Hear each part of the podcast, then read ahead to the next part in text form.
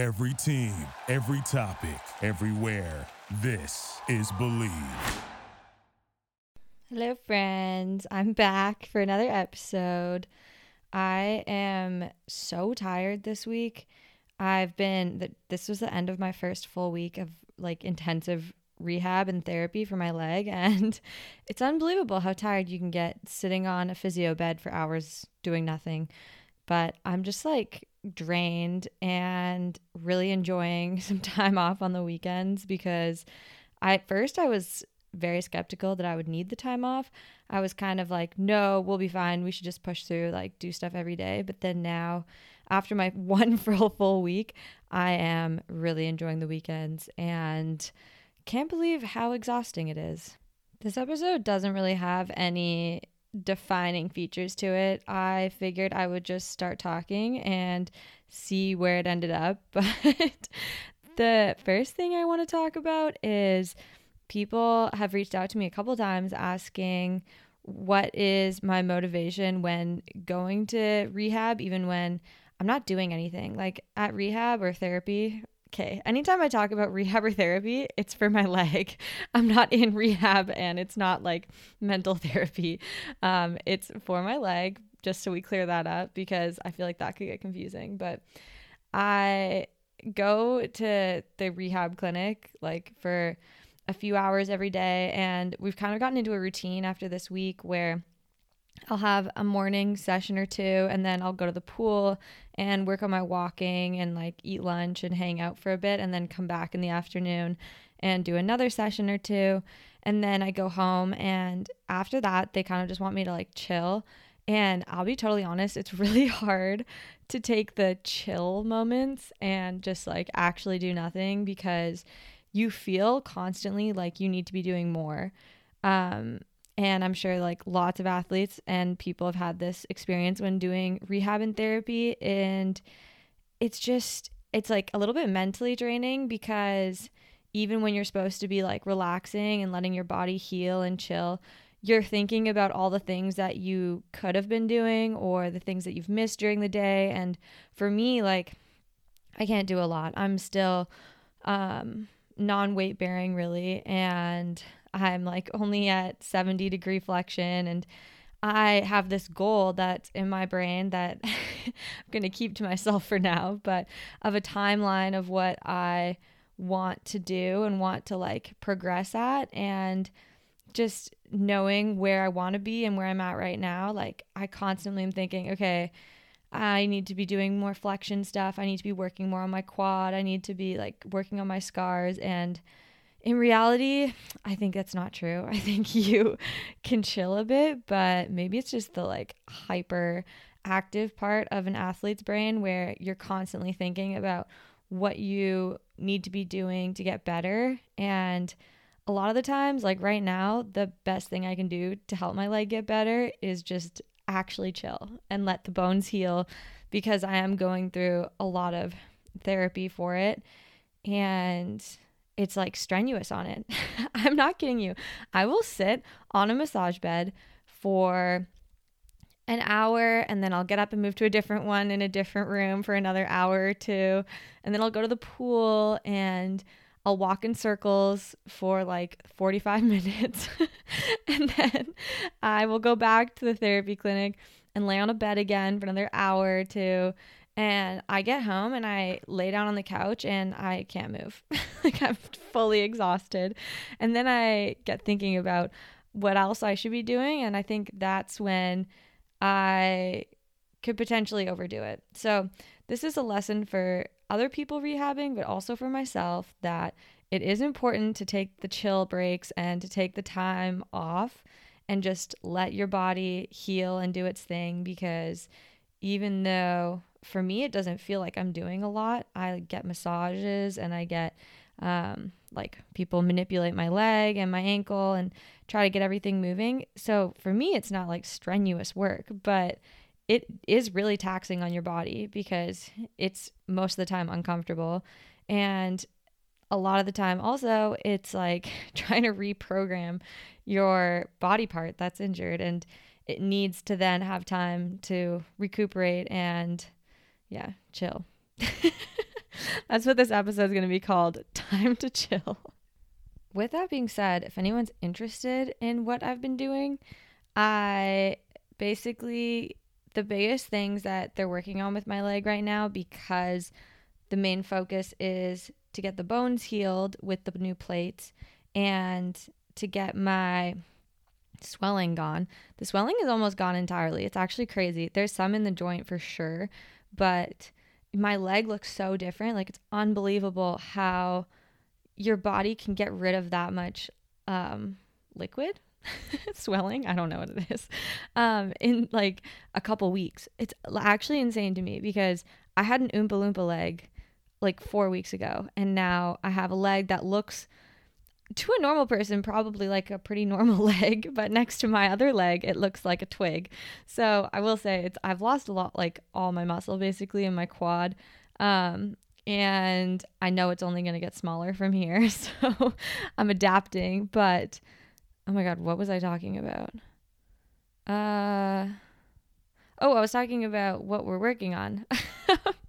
So there's almost no more swelling, and we're just working on. Now we're at the point where we're past the four weeks just ended, four weeks post-op. So now I can start working on my flexion past sixty degrees, because I was stopped at sixty degrees for the first four weeks because I had to have my meniscus fixed during the original or the third procedure I had. So we were stopped at sixty degrees flexion, and now we're at the point where I can start going farther than that. And that's like one of the more draining parts, is just looking at your leg, and I cannot tell the difference between sixty and seventy degrees or fifty and sixty degrees. Like, in my head, it all looks the same from above. So that's where a lot of the physio stuff comes in, and they're really good. They're trying to like get the different parts of my leg to work together again and get me back moving, like getting flexion. So that's a big thing we're working on. And then also, because my ankle was um in a like stationary position, I don't know if that makes sense, um like I wasn't walking on it, and I haven't been walking on it really. I've just been doing um like light pressure walking with crutches, so the joint is really stiff, and it's like not working with the rest of my leg because the rest of my leg isn't working properly. Okay, I'm getting redundant, but anyways, working on my ankle. And we're also working on opening, like loosening up all the muscles in my left leg and back and hip and everything, because the more tension all those muscles hold, the harder it is to loosen the joint and get everything working together. So I basically, what I'm saying is, I go to their physio and they bend my knee, they bend my ankle, they massage me, and then we practice walking with crutches. It's pretty strenuous. Now, for my Canadian and American friends who are confused why I'm still in Europe, or maybe everyone is confused why I'm still in Europe, because I mean, it is a weird thing that I didn't go home. But basically, the main reason I stayed was when I initially got injured and they did the first surgery with the fixator. Theoretically, I guess they could have maybe flown me home. But I don't know how. My leg was in like a million pieces, and I think I would have lost my brain on the airplane. Um, but they, it was against medical advice to be flown. But regardless, the day after the fixator uh, surgery is when I had the compartment syndrome surgery, and then my legs were open. I had two open wounds, so there's absolutely no way I could have flown, because the like risk of infection and risk of so many things going wrong would have just been outrageous. So there was no way I was allowed to fly after the second day of being injured. So everything happened really quickly with my injury, and that was the main reason I was I was absolutely not allowed to fly. So when I got the third surgery, um, because it was so complicated, it took a bunch of surgeons, and the surgeons were all really high um, quality. Oh, God. Sounds like I'm describing food. Um, they were really uh, experienced, and they were all like really high up in their field. So all the surgeons who worked on my leg were very well trusted and recommended, and, you know, they have a lot of um, accolades, and they've worked on a lot of athletes with big injuries, like Nikki Schmidhofer and Max Franz are two of the other athletes or skiers who had been in this clinic before I was there, like two years ago. So I had a lot of faith and trust in these surgeons. And then when they explained the surgery to me, I was like, wow, there are so many ways this could go wrong. And they explained all the ways it could go wrong, which was very kind of them. Um, they're very, it's very straightforward. Like they don't sugarcoat it, which was hilarious. But so when I got that surgery and when I came out, I had no idea what to expect. And when they came and told me that they like were really excited with how things went and everything went smoothly and whatever, um, that was when my parents and I decided, okay, if I need future surgeries, like in these next months, it makes the most sense to stick with these surgeons and stick with this like plan, because they had already worked so much on my leg. And yeah, you know, when you have a lot of stuff going on in your leg, you want the people who know your leg and they know exactly what's going on in there. They were the ones who put all the metal in, because if something were to go wrong in these next weeks, or if a comp like any complication came up, or when I do need future surgeries, because I'm going to, that's just not even a question at this point.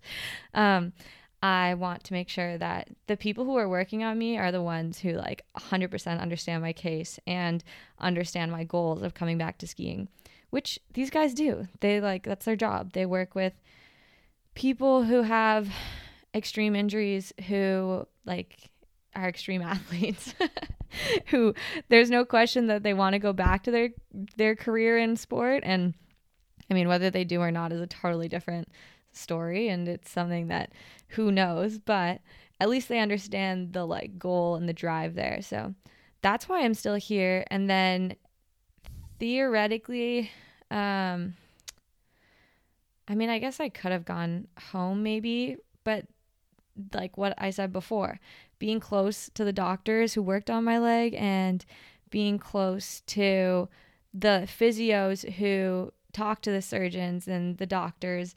So everyone's on the same program and everyone understands what's going on, and there's no like disconnect, is really important to me, because I don't want anything outside of my, I want everything in my control to be controlled. That sounded stupid, but that's why I'm still here. And also like being in Austria, everyone is so obsessed with skiing and so obsessed with ski racing, and like I am not well known. I understand that. I am accepting it, and thank you to all of you who are listening, because you're my favorites. But I know that I'm not like a super well-known ski racer, and yet when I went to this hospital to get my leg fixed, I was treated like a superstar. Like they were so amazing with me. They treated me like I was a Crystal Globe winner. They were like so excited to help me get back to skiing, and they just have a different understanding of it over here. And I am not saying that Canada wouldn't be the same or the U S wouldn't be the same, but this is just like having this kind of treatment and these people like so excited to try to get me back to skiing is really amazing. And that's another reason why I stayed, was it's just like when you're over here, you're fully in the ski world, and it's good for my head. It's good for my body. I feel like I trust all the doctors and physios who are working on me. And I know that if I had gone home, and I'm sure I would have received amazing care, and I would be at home. Obviously, I'd be with my family, and um, most of my friends don't live at home, so I wouldn't even be with my friends, but um, I just would be on my own. And over here, it feels like I have a team working with me, and, you know, I can go pop to a World Cup race to watch if I want, which I haven't because I'm scared to get trampled on my crutches. But maybe soon I will venture to a World Cup and go watch and see my friends and cheer them on, and, you know, still feel like I'm part of the world of ski racing. I cannot believe I've been talking for fifteen minutes, and I honestly don't really know about what. So I think that during this episode, I had planned on talking about staying motivated, And yeah, I think the main thing that keeps me motivated when it feels like I'm kind of just doing the same thing every day and I can't see a lot of progress. I mean, I can tell that things are moving more like a leg again, but it's not like I'm walking or I'm I'm all of a sudden biking or something. So I think the biggest thing that keeps me motivated is watching the races and getting to see my friends have success or people who I've looked up to have success, because that's something that doesn't come easy. And I know that a lot of them have struggled with injuries in the past or had really big injuries, and to see them like come back and be in that environment where they're succeeding is just really motivating for me. And I think that like I have these skiing goals still, and those are always in the back of my mind a little bit, but at the same time I just like thinking about ski racing as a whole, like being able to do it for the next whatever six years is something that really excites me and motivates me to get to the gym. And I will say also, like having physios and doctors that you enjoy working with is so much more motivating, because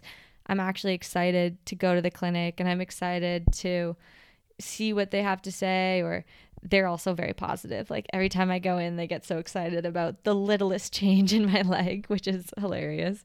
But it's like a safe space, and I feel like I can just go, and sometimes it's really like chatty and it's fun for however long I'm there, and other times they just let me chill and they work on whatever part of my leg they need to work on. So I guess it's multiple things. I don't know. Um, but if you are in a rehab situation, or maybe, you know, in a position where you're not one hundred percent where you want to be or what you want to be doing, but you have to do it, just try to think about the big picture of why you're there and try to see beyond it. Because I think when you're in the moment, it can be really hard to see how you're going to get past it, and how, like, I know I'm going to miss the next entire ski season or race season because just the level of my injury and how much more we have to do and how many, like, the more surgeries and stuff.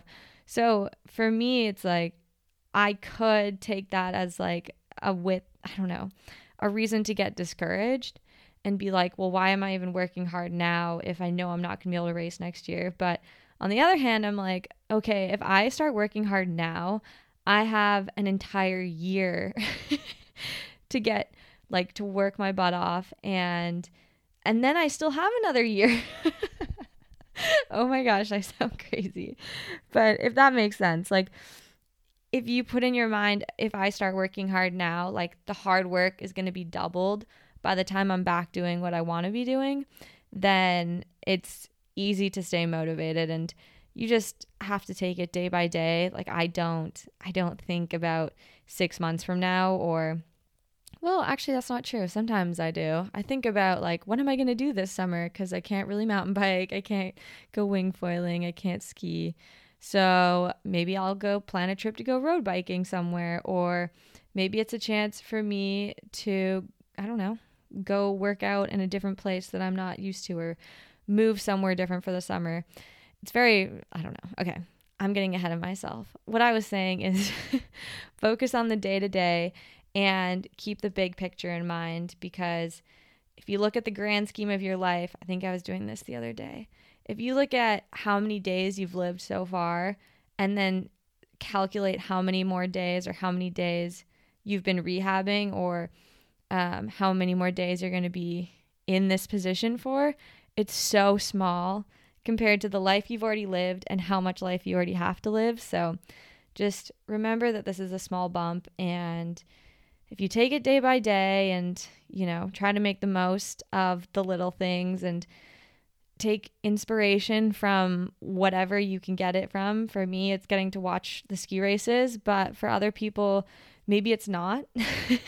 Maybe it's not watching them, and it's fully disconnecting from your normal life and, you know, playing a different role in this new part of your life. But just look for the little things. And that's all that you guys want to listen to me talk about today. So thank you so much for listening and supporting me, and I'll see you next week. Okay, bye. Thank you for listening to Believe. You can show support to your host by subscribing to the show and giving us a five-star rating on your preferred platform. Check us out at Believe dot com and search for B L E A V on YouTube.